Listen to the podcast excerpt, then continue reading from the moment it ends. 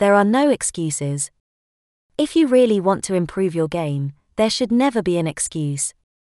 As a player, the main thing that allowed me to reach the elite was the fact that I took personal responsibility for my development. And I still do. You should take pride in getting better every day. If you have a team workout, arrive 10 minutes early or stay 10 minutes after to do something a little more. If you have the day off, find time and space to work on the ball, or on another aspect of the game that you want to improve. Even if you are physically injured or resting, you can watch soccer during that time or work on other mental skills. I have trained in parking lots, in my living room, in hotel basements. If you want to do it, you can find a way. Beware of injury to the muscles of soccer players. Make it fun.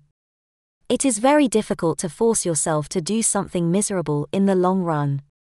To develop a consistent training regimen, I recommend finding ways to train that are enjoyable for you. I often take my iPod Shuffle to the field or to the racquetball court. I develop routines to follow, so that my training does not require too much mental energy. I often find that sticking to a routine is almost meditative.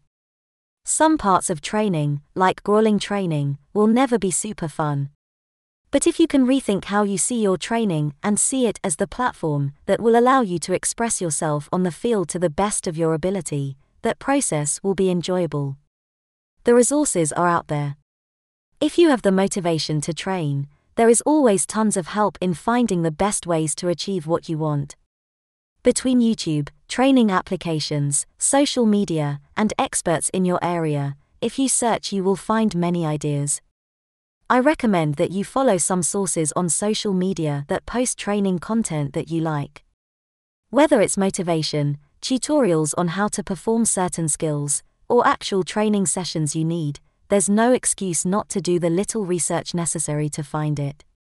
Find a training partner. Training is always easier when you have company. Whether it's a teammate with the same ambition as you, a brother helping you shoot balls or timing you, or a parent hanging out on the field on a nice day, training is always better with an accomplice.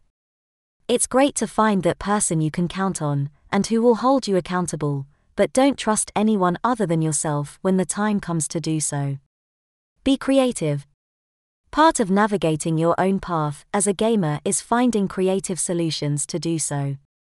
A coach once told me if you do the same as everyone else, you will be the same as everyone else.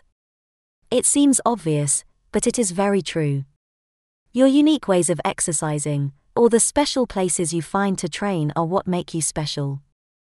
Take what you've seen out there and make your own versions, develop your own style, and run with it.